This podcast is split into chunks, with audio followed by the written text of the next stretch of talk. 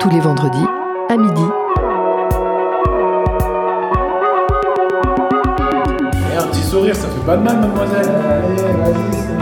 Oye, mamita, ta dura Si vous nous entendez, c'est qu'il est 11h au Harpa Concert Hall de Reykjavik, 8h dans la cuisine du phare du Cap Horn au Chili et midi dans le studio, dans le studio radio du Théâtre Forum Mérin.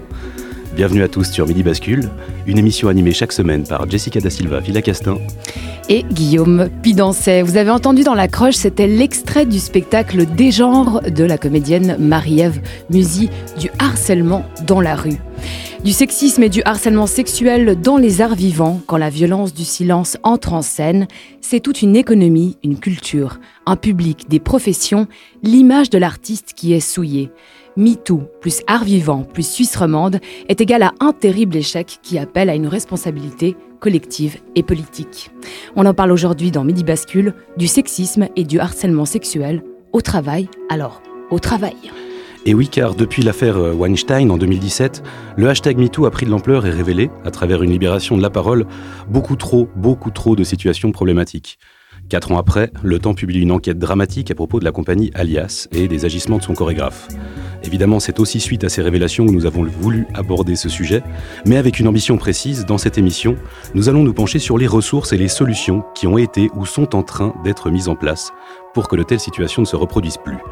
Nous accueillerons Anne Papillou, du syndicat suisse roman du spectacle, Sarah Neumann, secrétaire générale de la Manufacture, la Haute École des Arts de la Seine à Lausanne, Agathe Hazard Rabou, comédienne et meneuse de projet avec Art Sainement, et Anne Bruchweiler, directrice du théâtre Forum Mérin, et pardon, et Lucie Heidenbenz, danseuse, comédienne et chorégraphe.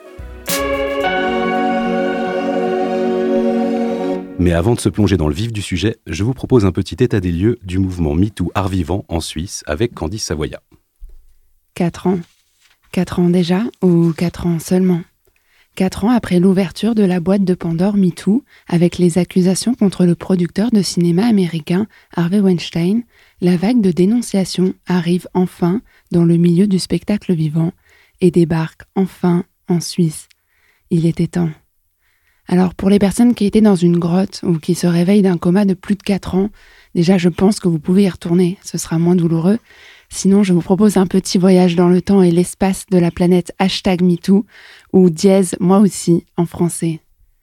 Le mouvement MeToo a d'abord sévi dans le milieu du cinéma, cette grande famille où les attouchements non consentis sont monnaie courante. C'est ensuite au tour de la musique de passer sous le feu des projecteurs brûlants, notamment grâce à l'implication de la jeune scène francophone avec Angèle et Pomme.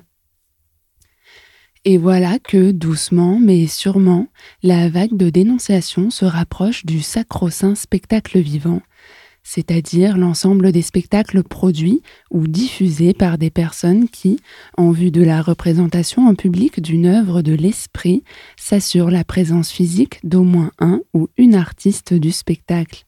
Merci pour la définition, Candice. Est-ce qu'on peut en venir au fait? Depuis quelques mois, d'abord en France, on a vu apparaître les mots MeToo et théâtre côte à côte.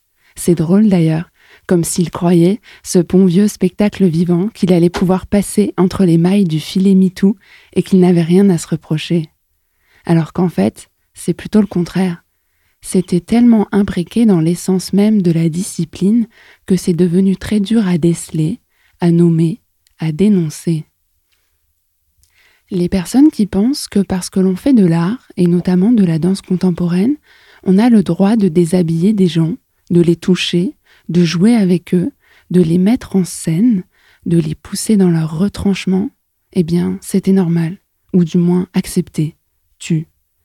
Elle a bon dos la création artistique. Factuel, Candice. Ouais, mais alors le problème, c'est qu'il manque un peu de chiffres sur le sujet.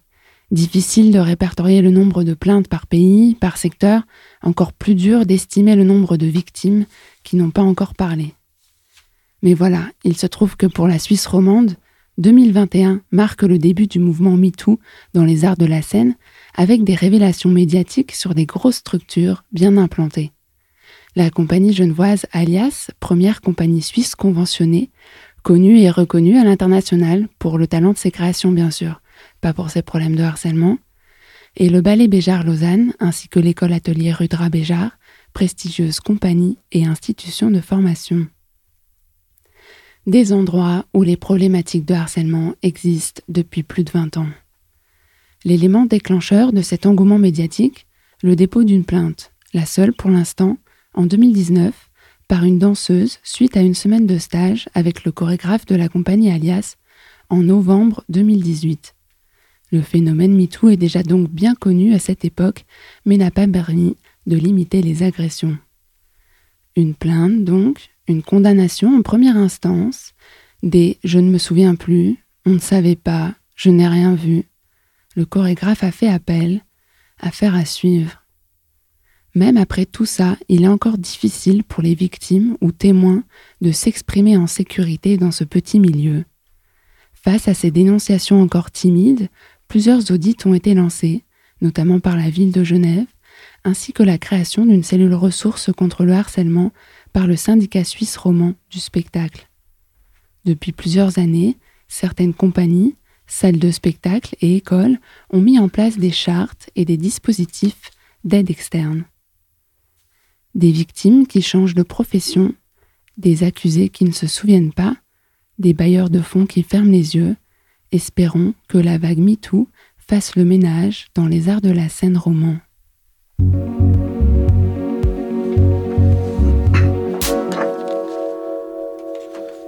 Merci, merci Candice pour cette, chronique et cet état des lieux et cette conclusion, conclusion que l'on partage. Avant de, commencer cette discussion euh, sur les ressources existantes ou, à, existantes ou à mettre en place pour mettre un terme au harcèlement et aux violences sexuelles, j'aimerais faire juste un mini point euh, langage inclusif. Euh, à tous nos auditeuristes, nous essayons, parfois avec succès et parfois moins, d'utiliser des, des expressions heureuses, incluantes. Cependant, c'est un apprentissage en cours, alors partons sur une base de bienveillance et de tolérance, quels que soient les emplois d'expression de chacun, chacun et chacune. Euh, j'ai aujourd'hui euh, plusieurs personnes, comme j'ai annoncé, euh, comme je l'ai annoncé tout à l'heure. Sarah Neumann, je vais commencer avec vous. Bonjour. Bonjour. Vous êtes la, secrétaire générale de la manufacture. je commence avec vous parce qu'on peut penser que c'est particulièrement dans un lieu de formation qui prépare des jeunes adultes à entrer dans le monde du travail qu'il est nécessaire de faire de la prévention et de l'éducation sur les violences sexuelles. Alors, quelles sont les, les ressources qui ont été mises en place depuis la vague MeToo ou peut-être avant à la manufacture alors effectivement, depuis la vague MeToo, je crois qu'on peut, l'admettre. Euh, jusque-là, euh, c'est vrai qu'on n'était pas, euh, on n'avait pas vraiment commencé à réfléchir aux outils qu'on devait se donner. Mais ça s'est concrétisé chez nous de se donner vraiment des outils concrets au moment de la lettre ouverte des employés Diane Fabre, en fait. donc c'est 2018. Et c'est à partir de ce moment-là qu'on se dit, OK, vraiment concrètement, quelles sont les mesures qu'on doit mettre en place et qu'on commence à réfléchir euh, évidemment à d'abord une charte, il y a une charte éthique, mais surtout à une directive sur le harcèlement qui donne, qui donne des chemins en fait pour les personnes qui seraient soit victimes, soit témoins. Et puis la première dimension qu'il y a euh, pour nous, c'est de dire que les relations euh, étudiants-enseignants ou étudiantes-étudiants, et dans les deux sens, euh, sont aussi des relations dans lesquelles on ne tolère pas le harcèlement euh, moral ou sexuel, parce qu'en fait, euh, la loi le prévoit pour le travail, mais pas forcément pour les relations au sein d'un lieu de formation. D'accord, et donc du coup, concrètement, ça, ça, concerne à la fois un, espace de prévention, mais aussi des modules de formation. Alors, ça commence évidemment petit à petit, comme, euh, comme tout et comme euh, tout le monde. Ça commence d'abord par une introduction euh, à cette question-là, au fait d'aborder cette question dans le plan de formation, et on commence dans le domaine de la danse, en fait, dans le cadre du bachelor en contemporary dance. C'est là qu'on commence d'abord à donner cette formation la première année, et puis à partir de l'année suivante, on inclut ça à la semaine de la rentrée, donc pour l'ensemble des étudiantes et des étudiants.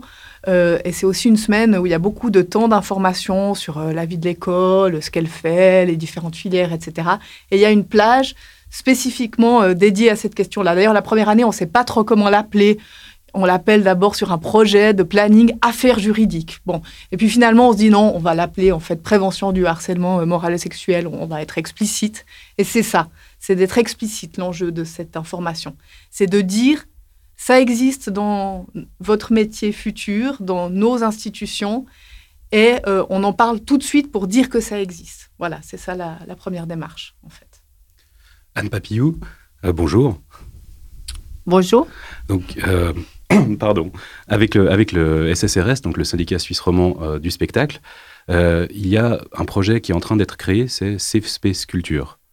Oui, alors en fait, le projet existe. Safe Space Culture a été créé avec d'autres associations. En gros, ce projet vise à mettre à disposition des professionnels de la culture de Suisse romande un dispositif d'écoute et de, de ressources euh, pour les personnes qui vivent du harcèlement sexuel ou psychologique sur leur lieu de travail, ou plus largement des situations de souffrance euh, psychologique sur leur lieu de travail. Donc, il est en fait, euh, il a commencé à être actif le 1er novembre de cette année. On a confié un mandat à des, spécialistes de la question, donc une boîte qui, qui, a ça comme métier, donc c'est des compétences. Et tous les professionnels, indépendants ou salariés de la culture de Suisse romande, peuvent s'adresser à eux en cas de souffrance au travail. Comment ça se passe euh, concrètement? On s'adresse euh, par mail, on a un téléphone, on a une personne référente? Alors en fait, il y a déjà une adresse email qui existe depuis le 1er novembre et puis depuis ce week-end, la ligne téléphonique dédiée a été euh, créée. Donc à partir de lundi, les gens pourront aussi appeler. Puis par ailleurs, parce que là, c'est vraiment l'aspect donc donner aux personnes qui sont en situation de souffrance sur leur lieu de travail des outils pour pouvoir faire face à cette situation. Puis par ailleurs, nous, on a mis sur pied une adresse email témoignage à tccrs.ch qui permet aux gens de s'adresser à nous quand ils ont envie d'avoir une démarche plus syndicale ou politique, disons. Donc les deux choses se complètent. Mhm. Et c'est euh, pour l'instant, le contact se fait avec une adresse email. On, a déjà les premiers retours seulement en termes de chiffres. Hein. donc il y a une confidentialité absolue. C'est des gens, c'est la profession, donc on n'a pas de retour sur les dossiers. Mais il y a déjà eu euh, cinq euh, prises de contact dans les dix premiers jours, ce qui correspond un peu à ce à quoi on s'attendait, c'est-à-dire c'est pas non plus, contrairement à ce que certains pensaient, massif, comme si l'ensemble des personnes avaient des problèmes qui jusque-là auraient été tus, mais c'est quand même assez inquiétant, 5 ou 10 jours. Et donc ça permet de réorienter vers, euh, en fonction des problèmes, ça permet de réorienter les personnes vers, euh, vers différentes ressources, vers différentes aides ou... Oui, tout à fait. Alors, ces, gens, donc c'est vraiment des psychologues du travail, des juristes, des médecins du travail qui sont dans cette entreprise qui s'appelle la clinique du travail, qui sont nos partenaires. Ils peuvent à la fois réorienter alors, vers toutes les structures professionnelles qui existent, le syndicat, les associations professionnelles dans d'autres secteurs comme Sonart pour les musiques actuelles, euh, par exemple Pedzi pour les clubs, voilà, donc les gens avec qui on est en collaboration. Ils ont aussi, puisque c'est leur métier, des capacités de donner des outils au personnel même dans un travail euh, individuel avec la personne pour mieux faire face à la situation.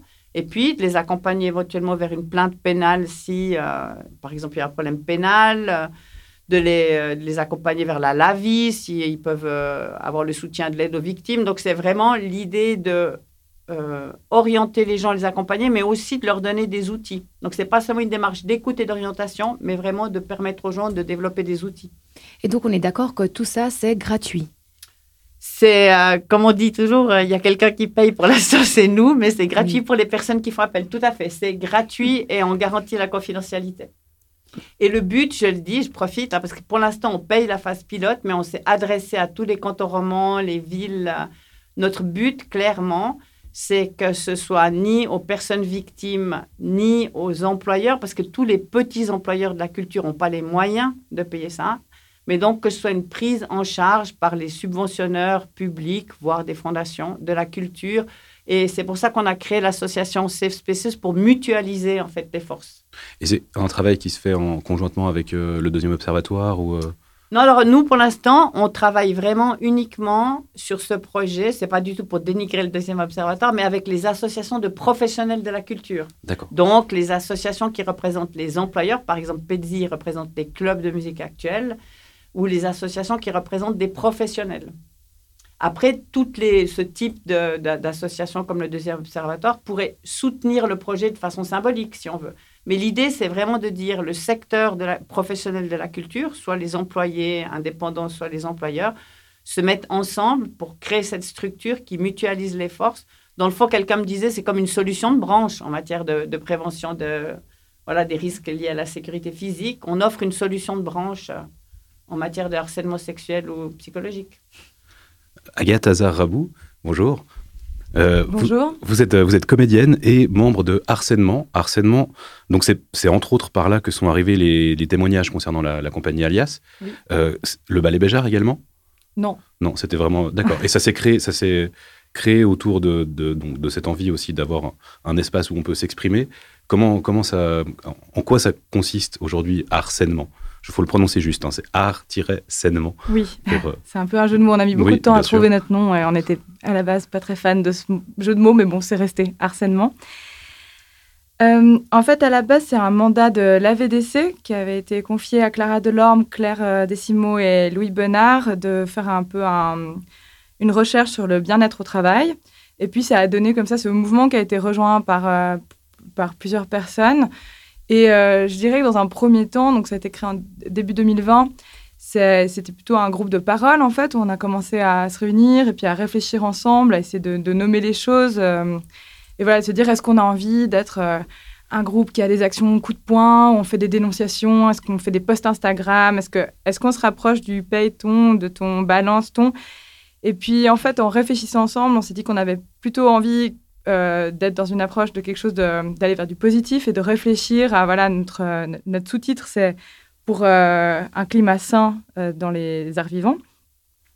Voilà, l'idée, c'est vraiment de prôner ça et de pas dire, attention, nous voilà tremblés, mais plus, bon, bah, responsabilisons-nous tous ensemble, regardons la situation et puis essayons d'apprendre et d'avancer pour que ça se passe plus comme ça.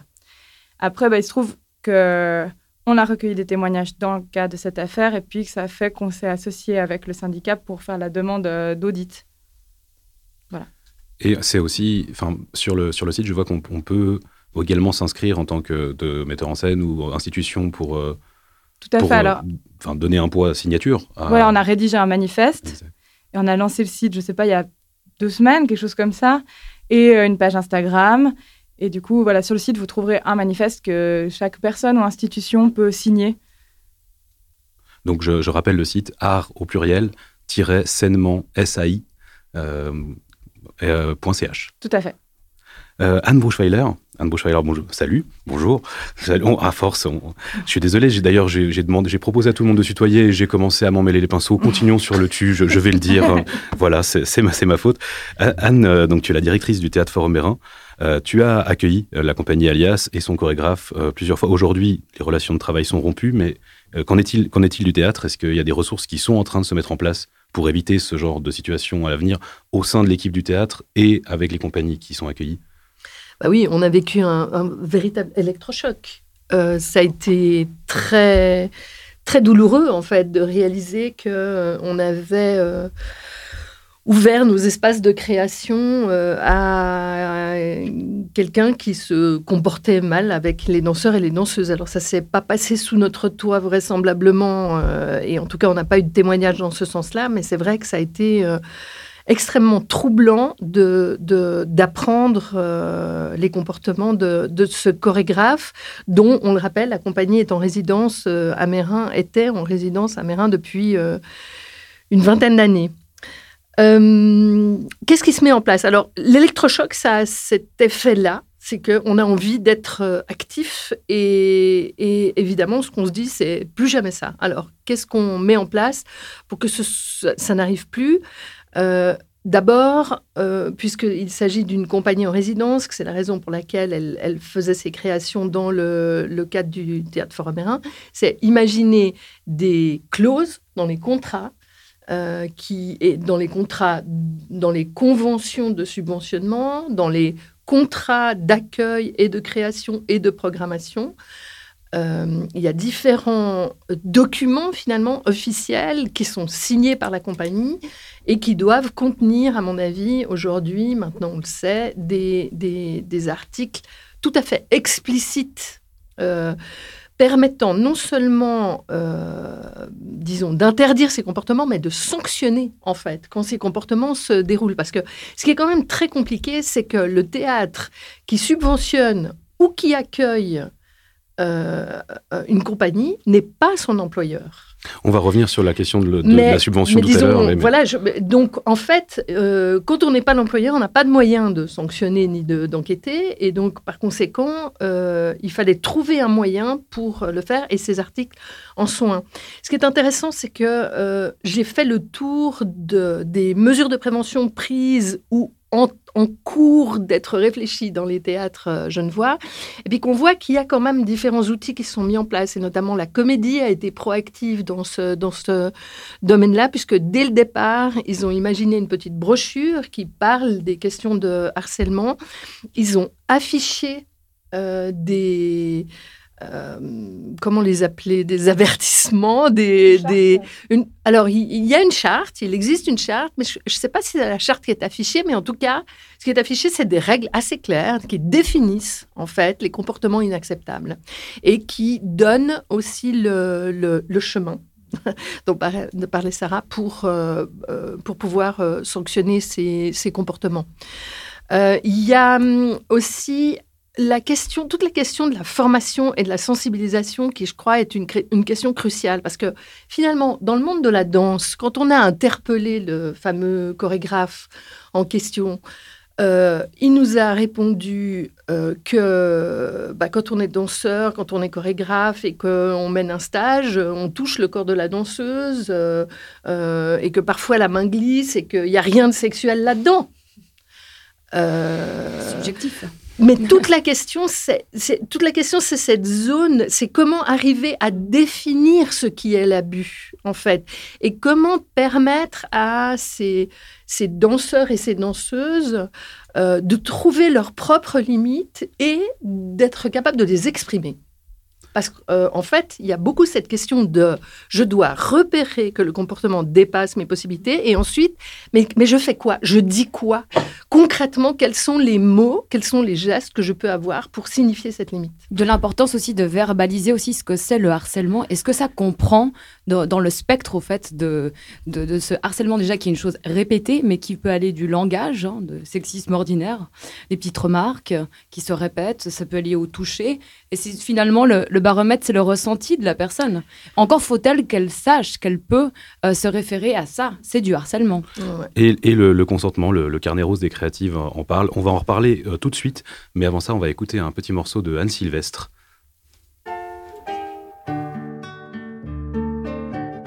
Ce fut à l'école déjà qu'on fit de nous des concurrentes.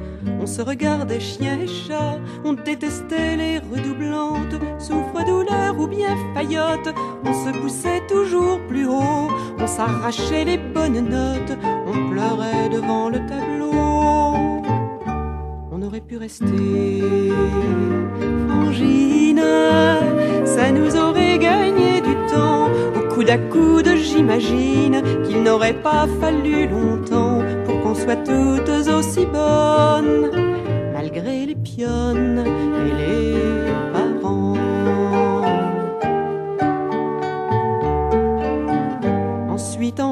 des garçons, commença la grande offensive. On se fabriquait des façons, des rendez-vous sur l'autre rive. Et grande bringue ou blanche-neige, c'était à qui amènerait tous les boutonneux du collège à l'accompagner sur le quai. On aurait pu rester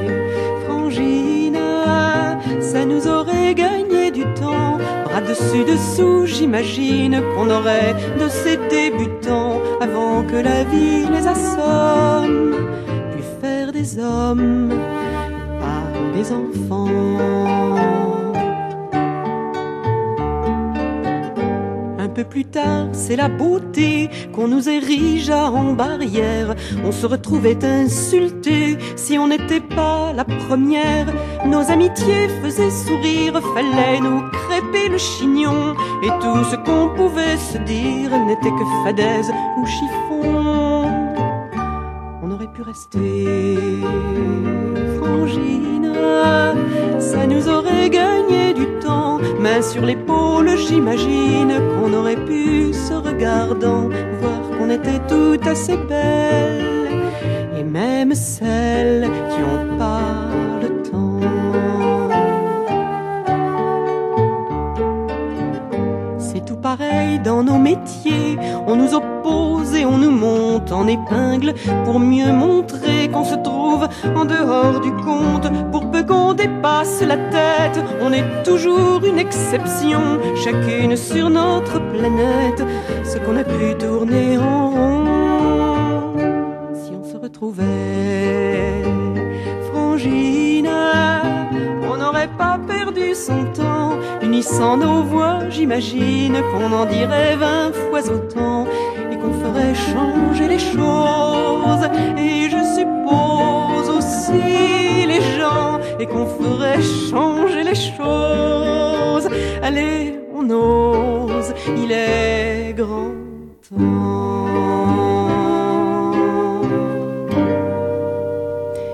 Allez, on ose, il est grand temps. C'était l'effrangine de Anne Sylvestre, tout en sororité dans Midi Bascule. On, a, en a discuté un, tout petit peu pendant le morceau, donc euh, je vais le ramener, je vais ramener sur, euh, dans, le live la question euh, juridique. Anne Papillou, tu disais que la, différence, en fait, entre autres, entre le mobbing et le harcèlement, c'est l'endroit de la répétition pour que ça soit, pour que ce soit pénal. Oui, effectivement, dans le harcèlement sexuel, il suffit d'une fois en fait. Et puis, souvent, les gens, on a, on a, fait pas mal de formations avec un avocat spécialiste de ces questions dans le cadre du syndicat et de séances d'information pour nos membres. Les gens se rendent souvent pas compte, la limite, elle est assez, le seuil est assez bas, puisque effectivement, ça se base sur, comme euh, euh, tu le disais justement à la pause, le ressenti des gens. Donc, en fait, il peut y avoir des gens qui commettent du harcèlement sexuel à leur insu, à l'insu de leur plein gré, Bon, la plupart du temps, dans les cas que j'ai vus, qu'il y a des répétitions ou des actes flagrants, disons, c'est rare que ce soit à l'insu de leur plein gré. Mais il suffit d'une remarque sexiste, d'une plaisanterie euh, euh, sexiste ou à contenu sexuel pour que ce soit déjà le cas juridiquement. Lucie Hayden-Benz, euh, bonjour. Bonjour. Merci d'être là également. Donc, Lucie, tu es danseuse, comédienne, chorégraphe. tu as toi-même vécu des, situations graves au début de ta carrière. tu me disais que c'était 2006-2007, donc un moment où il n'y avait pas de ressources. Euh, aujourd'hui, euh, tu as entendu un petit peu ce qui commence à, s'organiser, ce qui se met en place. Est-ce que c'est des ressources euh, que tu aurais pu solliciter? Ou, déjà, est-ce que tu en aurais, enfin, est-ce que tu en as eu connaissance? Mais si tu en avais eu connaissance, est-ce que tu te serais senti de les solliciter? Enfin, c'est quelque chose qui aurait pu changer la donne? Oui, absolument. Alors, je vois une nette différence entre, effectivement, aujourd'hui, ce qui commence à se mettre en place, la parole qui se libère, et la situation à l'époque où vraiment c'était d'une normalité de dire ah, mais comment t'as eu ce job? Bah, bah oui, t'as couché avec le chorégraphe. Enfin, c'était vraiment. Euh, tout le monde le savait quelque part, mais personne ne réagissait. Et il n'y avait pas cette conscience de dire ben non, c'est pas normal du tout. Euh, j'ai pas besoin de passer par là pour avoir un job. Euh, j'ai pas besoin de, traverser euh, ça pour affirmer ma carrière. donc, ce, ce démantèlement de, de ce de, voilà, de cette normalité, pour moi, ça, me semble vraiment crucial à ce moment-là. Et je pense qu'effectivement, aujourd'hui, euh, en ayant toutes ces ressources, il y a moyen d'avoir les moyens de réagir différemment. Et du coup, à l'époque, vers qui ou comment est-ce que tu as euh, euh, géré ça finalement avec toi-même? Avec moi-même. Voilà, c'est ça. Exactement. Euh, non, mais parce que c'est vrai que c'est crucial. Là, quand, on voit la parole qui se libère, on voit que souvent, c'est des choses qui se passent vraiment en dehors même des institutions. Donc, euh, voilà, le chorégraphe amène la personne dans, chez lui. Euh, c'est même en, amont d'un contrat où il n'y a même peut-être pas de signature de contrat mhm. ensuite. Donc, c'est dans toute cette recherche vraiment de travail, la précarité de de, du métier euh, est vraiment à la source de ça. C'est tout un engrenage. On est précaire, donc on accepte n'importe quelle condition. Euh, on a l'impression qu'on doit vraiment euh, accepter tout ça pour, pour y parvenir. et maintenant que, voilà, que, que, ça se questionne vraiment, que, que les institutions mettent en place des ressources, j'ai bon espoir que ça change. Après, voilà, le fait que justement ces choses se passent en dehors des institutions la plupart du temps, euh, me, fait dire aussi qu'il ne faut pas se limiter à ça. C'est-à-dire que c'est un problème vraiment structurel, il faut continuer à le questionner euh, pour trouver ensemble des ressources. Euh, Anne Bouchweiler, je sens que tu as, tu as envie de réagir. Mais moi, j'aimerais questionner cette histoire de la personne de confiance. Parce que c'est une ressource, mais si on ne connaît pas la personne, est-ce qu'on lui fait confiance? En fait. C'est quand même très particulier, ce truc. Il y a un numéro de téléphone, il y a quelqu'un qu'on n'a jamais vu, euh, qu'on ne connaît pas, à qui tout d'un coup on livrerait quelque chose qui est aussi intime. Est-ce que toi, Lucie, tu ferais ça? Est-ce que c'est la personne de confiance? Euh, Agathe, tu, tu, tu, ah, veux bah, bien? Peut-être plutôt une institution qui a mis ça en place alors, en l'occurrence, euh, dans l'administration mérinoise, il y a un dispositif effectivement externe qui permet à tout collaborateur, collaboratrice d'appeler quelqu'un pour déposer une problématique euh, liée au mobbing ou à, l'atteinte à la personnalité. Et cette personne va vraisemblablement l'aider à définir, à qualifier le type d'atteinte et, éventuellement à prendre les mesures qui s'imposeraient. Sauf que, on l'a vu par exemple dans le cadre de la RTS, il y avait un dispositif externe, mais personne ne s'adressait à ce dispositif parce qu'on ne connaissait pas les gens. Euh, et, je, me demande si aujourd'hui, euh, une, danseuse, une danseuse indépendante euh, aurait l'idée d'avoir recours. Mais ça m'intéresse d'avoir ton, avis, Lucie. alors, je pense que le fait que ça devienne maintenant si collectif et qu'il y ait une sorte de solidarité qui se mette en place, ça favorise l'ouverture de la parole, même envers des, personnes qu'on ne connaît pas. je pense que le réel problème, en tout cas à mon époque, c'est qu'il y avait pas de solidarité, euh, même quand on se faisait humilier euh, publiquement euh, pendant les répétitions, même les autres danseurs ne réagissaient pas. Il y avait une telle peur de, de voilà, de, se faire griller, comme on dit, mm. qu'on ne pouvait pas compter vraiment sur, sur le fait que cette parole soit entendue, qu'il y, ait une réelle prise au sérieux. Alors je ne pense pas que ce soit le fait qu'on connaisse la personne personnellement ou pas qui joue un réel jeu, c'est qu'il y ait cette confiance, en tout cas, qui puisse être établie dans la, dans la solidarité qui va s'en suivre. Oui, merci. C'est vrai que ça, ça a été une de nos questions à la, manufacture quand on a voulu mettre en place ces personnes de confiance. C'est est-ce qu'on aura confiance euh, dans les personnes de confiance? Donc nous, on a, on a deux structures différentes, que ce soit pour les employés euh, ou pour les étudiants. Volontairement, on ne fait pas appel aux mêmes ressources hein, pour les employés et pour les étudiants, mais dans les deux cas, il y a, euh, on, les connaît, où il y a une approche préalable. Les étudiants, en fait, cette introduction à la semaine de la rentrée, elle est donnée par les personnes de confiance. Je précise qu'il y en a deux à la manufacture, un homme et une femme. Et puis, euh, pour euh, les, membres du personnel, on organise régulièrement, en fait, des formations à qu'est-ce que c'est le, bien-être au travail, qui sont donnés par un des représentants de l'institution qui nous accompagne pour les collaborateurs, ce qui fait que l'ensemble des personnes ont à un moment donné la possibilité de croiser ces mmh. personnes de confiance. Après, moi, sur le fond, euh, c'est vrai que je suis vraiment euh, d'accord avec ce que dit Lucie. on a aujourd'hui aussi plus de solidarité, on voit aussi des réactions très vives, des observateurs, des témoins, de, de sororité, voire de fraternité dans certains cas, sur des situations qui font qu'effectivement, probablement, il y a aussi moins d'isolement. Mais à l'arrivée, tout ça, c'est des mesures euh, qu'on doit mettre en place et qu'on doit garder, mais dans le but qu'à un moment donné, le, système change de fonctionnement. C'est-à-dire que oui, euh, ben, aujourd'hui, systémiquement, euh, voilà, la violence, une forme de domination, etc., elle est normale. Elle ne l'est pas, mais enfin, elle, existe malheureusement, normalisée dans les professions euh, des arts vivants comme dans plein d'autres professions. Mais euh, à l'arrivée, le but, c'est que le fonctionnement change, mais ça va prendre je pense, malheureusement, un peu de temps. C'est vrai que bah, pour ça, il y a entre autres une, une, ressource qui est sortie, un guide pratique pour l'égalité de genre, qui, qui, circule maintenant depuis la rentrée. C'est le carnet rose des créatives. Oui, en septembre, le Festival des Créatives a publié un guide pratique pour l'égalité de genre dans les milieux culturels, le fameux Carnet Rose. Donc, quatre thématiques qui sont autant de luttes sont explorées l'égalité et la diversité dans les programmes et les équipes, l'égalité salariale, la conciliation vie privée et vie professionnelle et le harcèlement euh, sexuel. on est d'accord, toutes ces thématiques sont dans le fond reliées car les lacunes de l'une creusent aussi celles de l'autre. Euh, pour chaque enjeu, il y a une analyse de la problématique, des pistes d'action, des outils, des exemples de bonnes pratiques et un éclairage côté ressources juridiques. Et puis, euh, à noter aussi qu'au chapitre harcèlement sexuel, on définit d'entrée le spectre de ce qu'est le harcèlement sexuel, on en a parlé, hein, qui va de la remarque déplacée jusqu'au viol. Et à noter enfin qu'il est également question d'une thématique vraiment très importante qui est le harcèlement euh, de personnes LGBT au travail, car oui, cette communauté est tout particulièrement visée et euh, des études et des chiffres le, confirment.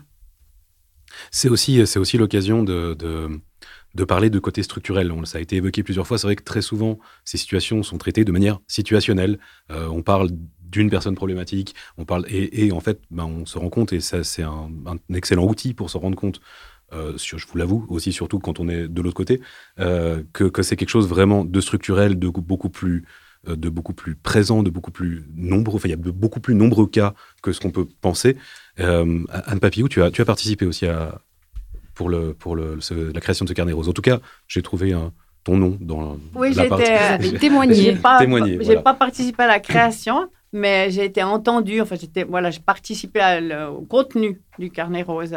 Mais j'aimerais revenir sur ce qu'a dit Anne tout à l'heure. Euh, euh, par rapport aux personnes de confiance. D'abord, une des choses qui m'a frappée dans ces différentes affaires, euh, c'est que dans le fond, le syndicat n'était pas l'interlocuteur privilégié. Pas du tout. Ça veut dire que dans la plupart des affaires qui sont sorties, il y avait aussi bien avant ça interfaçation. Hein. Euh, c'est pas aux syndicats qui sont adressés, mais plutôt aux pairs, c'est-à-dire aux collègues, ben, comme euh, les, personnes qui, sont dans, qui ont créé ce collectif de harcèlement. Les gens cherchent plutôt d'abord à s'adresser à leurs collègues, à leurs pairs, et pas forcément aux syndicats. Ensuite, les dispositifs de personnes de confiance, comme la cellule ressources qu'on a mis, ils fonctionnent. Je dis, s'il fallait une preuve, c'est le fait qu'il y a déjà eu cinq contacts en une semaine, enfin en dix jours. Mais surtout, je voulais dire ce qui est destructeur. Et c'est là qu'on euh, attend vraiment une attitude extrêmement ferme et proactive de toutes les institutions au sens très large, pas seulement les lieux de création, mais les subventionneurs, les conseils de fondation.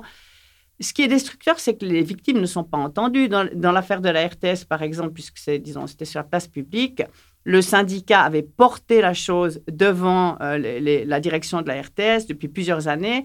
Dans l'affaire du BBL, je rappelle que les premières dénonciations des professionnels datent de 2008. En fait, ce qui est destructeur, c'est le fait que la parole ne serve à rien. Ça, c'est le meilleur moyen d'éviter que les gens osent prendre la parole. Parce que quand on voit le courage qu'il faut aux gens qui, osent, qui, qui prennent, euh, voilà, qui, qui essayent de témoigner, de porter la parole, de signaler quelque chose qui ne fonctionne pas, qui a en plus des procédures qui se mettent en place parfois, c'est déjà pas gagné, hein, parce que moi, pour obtenir l'audit, dans certains cas, je peux vous dire qu'il a vraiment fallu mettre les deux pieds dans la porte et pas seulement un. Pour finir, on obtient un audit, le résultat est vraiment, disons, peu glorieux, et puis on passe l'éponge. Ça, je pense que c'est vraiment destructeur par rapport à ce que disait Lucie du changement vraiment de, fonctionnement du milieu, de prise de conscience. Il faut éviter ça. Il faut croire la parole des victimes et agir sur la base de cette parole. Ça me paraît vraiment essentiel. On va revenir sur ça, euh, et entre autres sur la, notion de se sentir légitime à parler, acquis, et finalement la, la place de l'artiste et dans le côté structurel. Mais d'abord, une petite pause.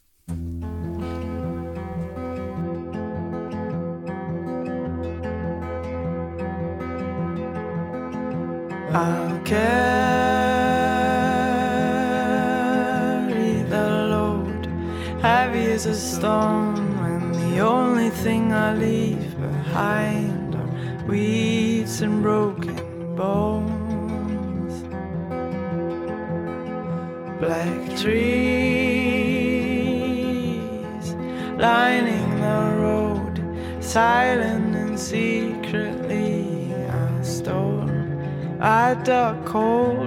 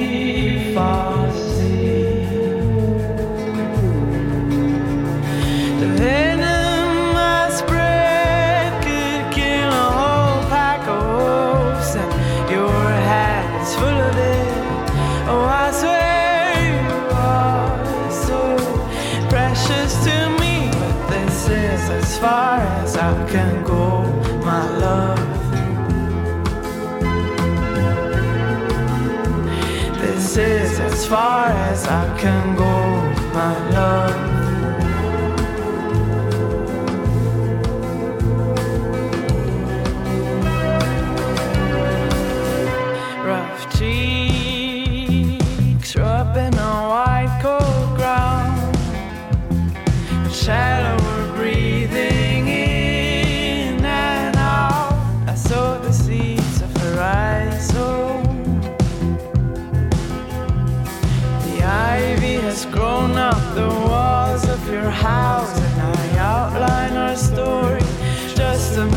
Like nothing really happened. Now things that you know to be true.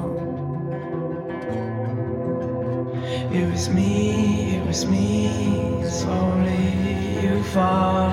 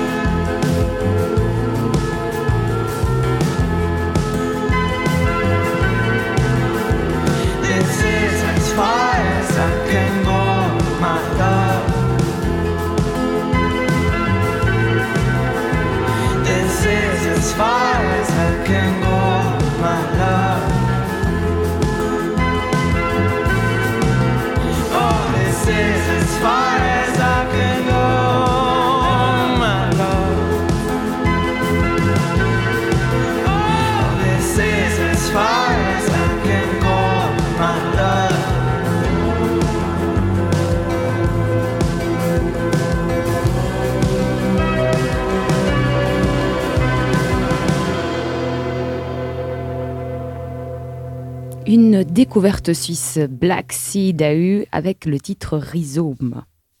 Notre chroniqueur Lillo a aujourd'hui emprunté la voie épistolaire, délaissant la satire le temps d'une émission. Il a composé une lettre d'un mâle alpha adressée à d'autres mâles alpha. Il m'a semblé qu'il fallait que je t'écrive. Non pas que tu m'intéresses, pour te dire le vrai, tu me dégoûtes. Tu nous dégoûtes, camarade, toi et ta clique. Il me faut t'écrire parce que tu satures la vie. Tu l'as pourrie. Littéralement, tu l'as pourrie. Tu es omniprésent, toi qui t'es toujours terré dans les territoires de l'ombre, à la faveur du silence qui jusque-là t'abritait, comme si tu n'existais pas. Mais tu existes. C'est à croire même que tu es toute l'existence. On lit désormais tes exploits jour après jour dans nos fils d'actualité, dans des pétitions de rage et de larmes, dans des yeux dévastés. On les lit dans la presse, on les apprend à la radio, à la télé. Parfois tu es la télé, autrefois tu chantes ou tu mixes. Tu es le cinéma, tu es ce film qui a fait des millions d'entrées entre les cuisses violentées des actrices. Tu es cet auteur de romans chic, de la nique et du fric, où tu te prends pour un prédicateur de la vertu, outragé dans des hôtels à passe forcée, où tu es des milliers et des milliers de messes dans le conte de Dieu. Tu, mets en scène et à la ville. Pourvu que tu mettes, ton trip, pas les tripes qu'il y a ça, à la mettre quelque part, n'importe comment, pourvu que ça rentre. Et si ça ne rentre pas, avec toi, ça rentrera quand même. Tu es aussi le petit ami. Et petit, c'est bien le moins qu'on puisse dire de toi, tout bien considéré. De toi et de ton rapport étriqué à l'autre. De toi et de tes coups de trick dans la gueule et dans la fleur. Tu es l'enseignement de l'art, il paraît. Dans les conservatoires de la connaissance, du beau, du vrai, du bien, du mal, du mal à en crever, à en pleurer. Tu es la danse aussi, même la danse. Tu as assez de chaos en toi pour enfanter une étoile qui danse, comme le préconise le grand Nietzsche. Oui, c'est vrai. Mais tu appliques Nietzsche littéralement, toi. Tu le leur enfonces dans l'âme, ton chaos, toi, aux étoiles. On te voit souvent faire l'intéressant dans je ne sais quelle émission. Alors là, pour emballer, tu emballes. hein. C'est bien la seule fois où on te voit le faire dans les règles de l'art. Tu sais poser pour la postérité à la perfection, tu es au-dessus du lot de l'humaine imperfection dans la vitrine à mensonge de la culture. De tous ces petits culs en pâture que tu t'imprimes sur la rétine avant de leur sauter dessus ou dedans. Ton nom est Lévion. On ne parvient pas à te dénombrer, la tâche est trop grande, tu es une tâche trop grande, tu es partout, embusqué aux terrasses des bistrots, dans les recoins sombres des clubs. On ne peut plus faire un pas au quotidien sans tomber sur tes faits divers, divers à glacer le sang. Si tu n'étais pas la violence et la dénégation de la vie, tu ne serais que pathétique, un risible incident. Quelle pitié Mais pas pour toi, tu n'as aucune circonstance atténuante. Plus personne ne marche au cou de l'enfance malheureuse, camarade, du moment d'égarement, de la dépossession de tes moyens, où tu ne sais pas ce qui t'a pris, mais quand même pas qui tu as pris. À qui tu as appris ce qui n'était pas à prendre. La vie, c'est pas les soldes de la chair. Les peaux ne sont pas des marchandises pour le grand étal de tes désirs, de tes ivresses sournoises et vénéneuses, du droit de cuissage des grands artistes, des grands patrons du con, de ta libido tellement sophistiquée qu'on la dirait sortie d'un des cercles de l'enfer de Dante. Il y a, camarade, qui a un sérieux problème avec l'idée que tu te fais de ta virilité. À quel moment de ta vie le dévoiement a-t-il eu lieu? Enfant, tu n'étais pas cette épave libidineuse en perdition, cette bave montée aux lèvres de tes défloraisons implacables, cet échec de tes sens, cette peau tellement sale où tes proies sont noyées. Tu n'étais pas cet abîme dans lequel tu as sombré, où tu as précipité d'autres êtres que toi, d'autres humanités que la tienne, et le monde avec. Te voilà à l'heure du crépuscule, camarade, au déclin, tu t'affoles un peu, tu trembles, tu sanglotes quelque part au fond de toi, c'est bien ton tour de t'apeurer dans la cave, triste et affaibli à chacun le sien. Tes amnésies calculées, ni tes méticuleux dénis ne peuvent plus rien pour toi, c'est fini. Une autre heure sonne, tu l'entends à présent dans ta prison d'amertume, ces hurlements de révolte, ces douleurs dignes, ces larmes que rien n'efface, ces visages graves et imposants où défilent les scènes de ta vie déterminé en finir une fois pour toutes avec toi, d'un seul cri dans les tribunaux, enfin armé pour la justice, dans des dispositifs venus au jour pour te neutraliser collectivement et à jamais. En temps normal, camarade, à l'annonce de la disparition des espèces, on éprouve bien du chagrin. Mais c'est une espèce dont la disparition ne chagrinera personne. C'est bien la tienne, camarade.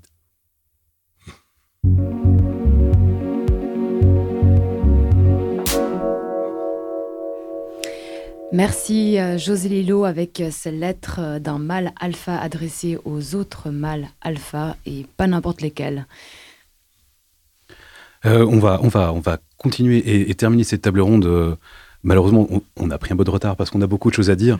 Et donc, du coup, je vais, je vais vous proposer à toutes de, d'essayer de répondre de manière la plus concise possible pour que chacun, chacune ait encore la possibilité de prendre la parole. Mais on était et on était resté, et j'aimerais euh, encore euh, poser la question, entre autres à Agathe, euh, comment est-ce qu'on se sent légitime à parler? Comment est-ce qu'on se sent Donc, je pense que je, te pose la question par rapport à harcèlement, où il y a justement ce, ce besoin aussi de pouvoir être un espace qui récupère des paroles, mais en fait, comment on peut se sentir légitime à parler? Est-ce que justement on a parlé des, personnes de confiance. Est-ce que c'est justement euh, par ce biais-là? Est-ce que c'est par euh, le biais de ces sculptures au niveau de l'anonymat? Enfin voilà. Oui, euh, pour revenir aux personnes de confiance, je pense aussi, bah, c'est formidable que les institutions mettent ça en place, mais pour y avoir recours, il bah, faut déjà être engagé par une institution ou être au sein d'une haute école, et ça, c'est pas le cas des artistes les plus précarisés. Donc il y a ça. Et puis aussi, bah, voilà, c'est des, des, choses qui viennent de l'institution. Donc je pense que c'est justement très très important de se responsabiliser aussi en tant qu'artiste. Et c'est ce qu'on fait avec harcèlement, c'est on se propose en fait d'être des personnes de confiance. Euh, on donne nos noms, on est là, on est présent, et puis on a. Enfin, je, peux dire qu'on peut être déjà comme première étape un groupe de parole simplement, euh, et qu'on peut servir de relais et simplement entendre et croire et euh, apporter un soutien en tant que, que, père, comme disait, comme disait Anne. Et voilà, parce qu'on dit la parole se libère, la parole se libère, mais je pense que la parole a toujours été euh, très libre entre nous. C'est simplement que maintenant, elle commence à pouvoir être euh, entendue et écoutée. Et pour ça, ben, voilà, enfin, ça reste quand même, même si là, il y a plein de choses qui se passent, ça, ça reste euh, une grosse prise de risque. Et on continue de passer pour des emmerdeuses. c'est très compliqué au, sein d'une création hyper bonne ambiance euh, quand il y a un dérapage, de venir, euh, péter l'ambiance euh, avec ce, genre de choses. Donc, je pense que c'est. Il faut se mouiller, il faut y aller, il faut, faut oser. faut oser témoigner, donner son nom. Enfin voilà, et je veux pas du tout faire d'injonction à témoigner, mais simplement déjà parler entre nous et, et voilà. Et sentir que la parole va être écoutée. Anne Papillou, tu disais que justement, ce qui est délétère, c'est aussi ça. Euh, Jessica. Oui, dans un reportage récent de Radio Vostok qui parlait justement du harcèlement sexuel, il y a un point que je trouvais intéressant qui a été abordé, c'est le fait que ces troupes, euh, qui sont des entités prestigieuses, elles recrutent aussi à l'international. Donc ça crée souvent euh, des terrains de travail où il y a une certaine multiculturalité, des langues différentes, des, on va dire des, outils différents. est-ce que c'est aussi un aspect que, que, vous entendez dans le harcèlement? Est-ce que c'est des situations? Comment est-ce qu'on fait aussi avec des artistes qui sont entre guillemets de passage. Personne n'est de passage réellement. Hein. Tout le monde vient faire quand même quelque chose de précis dans un lieu précis. Mais est-ce que c'est aussi quelque chose sur lequel vous réfléchissez? Bah, je pense qu'au-delà même d'avoir des personnes de l'international ou quoi, tout le monde a une histoire différente, des limites différentes, des sensibilités différentes. Donc, dans tous les cas, c'est difficile d'avoir un modèle et puis de l'appliquer. C'est pour ça que c'est compliqué de se sentir légitime, c'est compliqué d'établir les règles de qu'est-ce que c'est qu'un dérapage, qu'est-ce qu'il fait. Et c'est pour ça que je pense, et ça a déjà été dit ici, la priorité, c'est que chacun, chacune ait de l'espace pour pouvoir formuler ses limites.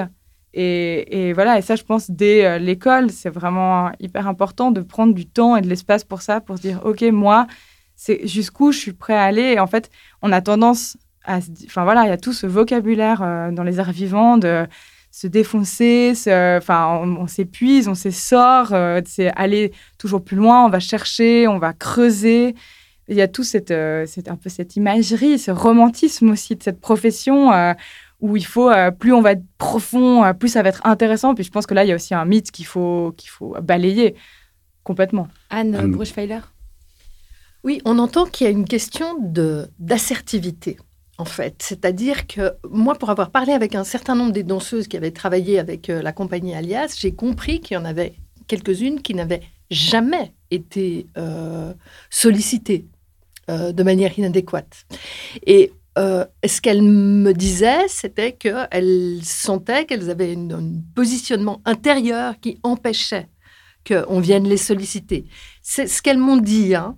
Et une des questions que je me suis posée, c'est est-ce qu'il n'y aurait pas moyen aussi dans la formation euh, de travailler sur ces questions d'assertivité, en fait, sur ces questions de confiance en soi et de capacité à dire ses propres limites. Ça, c'est une première chose. La deuxième chose, c'est que il me semble, et là, je, m'adresse directement à Anne Papiou, moi, il me semble qu'on doit travailler aussi sur les rapports employeur-employé et toute cette question de la précarité euh, des artistes euh, et la question de, de, réfléchir à un statut professionnels qui leur permettent de connaître leurs droits et de les faire valoir, en fait.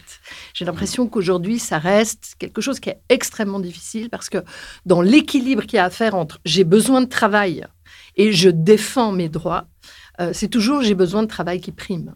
Alors, Anne Papillou, réponse en deux temps. En deux temps. Alors, première chose, très rapidement, euh, l'espace de la formation, il est central. D'ailleurs, la plupart des mouvements MeToo en Europe ont commencé à émerger dans les écoles. Euh, d'art de la scène, donc c'est un signe.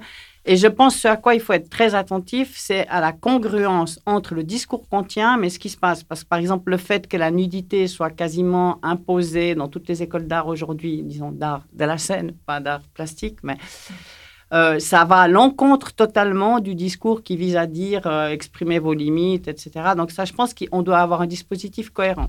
Sur la précarité, alors je pense que c'est vrai, on est dans un milieu où la précarité augmente la difficulté à pouvoir parler de ces choses-là. Pour ma part, je ne crois pas du tout qu'on que la précarité crée des situations parce que les femmes médecins, les femmes avocates, etc., partout, on voit, en fait, ce sont des violences sexistes exercées la plupart du temps par des hommes de pouvoir contre des femmes qui sont leurs subordonnées. Ça, c'est la réalité dans tous les secteurs.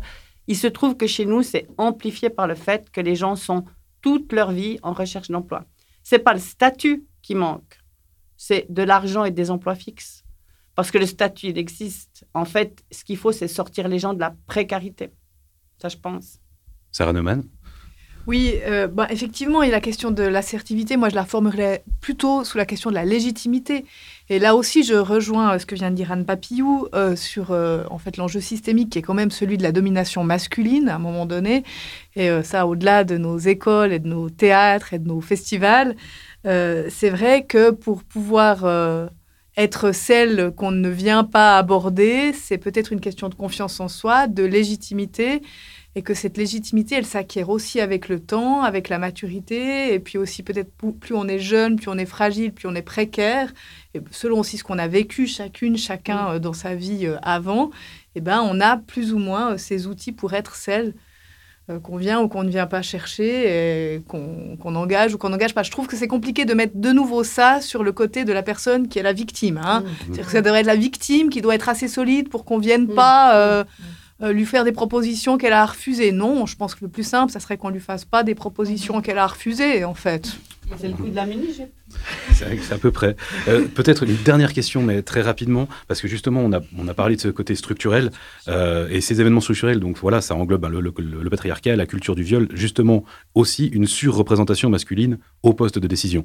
Alors, est-ce qu'il faudrait, et peut-être vraiment une réponse un peu par oui ou par non, je suis désolé, mais j'aimerais avoir le temps de développer cette question. Est-ce que c'est l'endroit du quota? Est-ce que d'amener de la parité dans les, sub, dans les subventions? Est-ce que c'est oui. jusqu'au au moins jusqu'au moment où c'est plus problématique Enfin, voilà, c'est vraiment une question. Le, mot quota fait toujours très peur. Et en même temps, est-ce que c'est vraiment pas comme ça, pas un des seuls moyens d'arriver à une vraie parité? Euh, alors, on a, on a eu des oui. Euh, dans les arts de la scène, je ne sais pas si c'est des quotas qu'ils font. Mais si on parle des arts de la scène, en, l'occurrence en Suisse romande, on est dans une situation beaucoup moins catastrophique que nos camarades français, par exemple. Mais il faut trouver des moyens pour favoriser les postes de pouvoir pour les femmes, complètement, y compris en donnant des moyens de se former pour les femmes qui souhaitent les prendre. Les quotas restent quand même euh, une option euh, qui est particulièrement radicale. Donc euh, c'est un outil. Face à un problème particulièrement radical. Donc c'est aussi encore un autre débat, hein, la question du quota.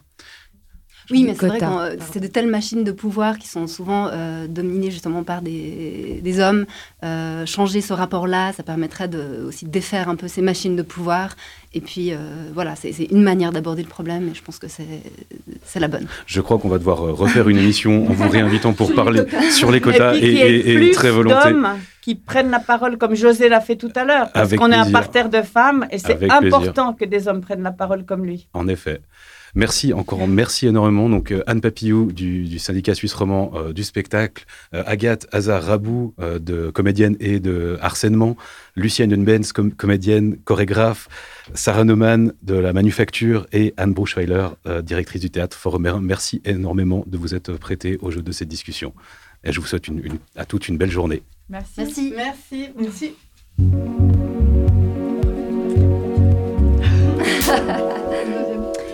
Chaque semaine, chaque semaine, la consigne créative d'Alice Stern nous permet de regarder un peu plus loin à travers cette fenêtre du week-end qui s'ouvre juste après midi bascule.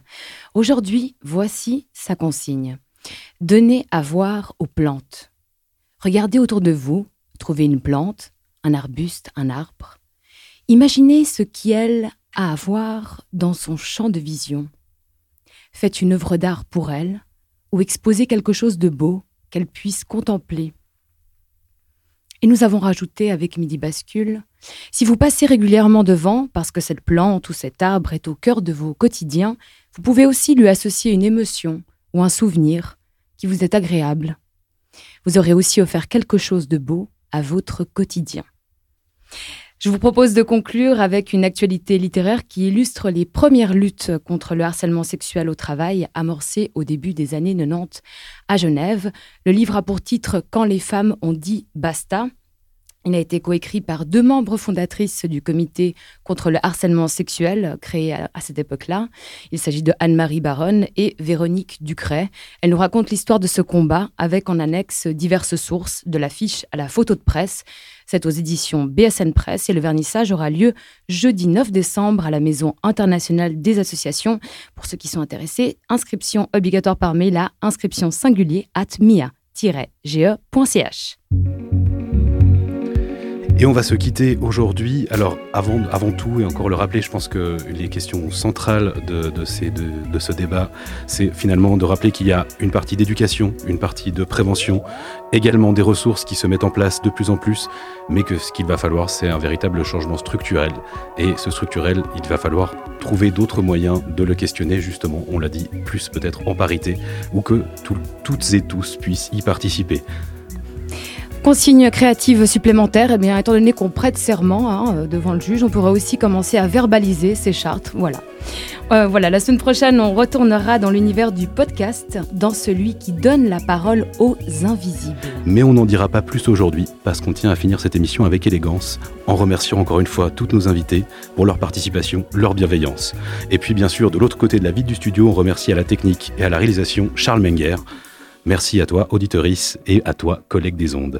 Quand Midi Bascule s'achève, le week-end prend la relève. Bye bye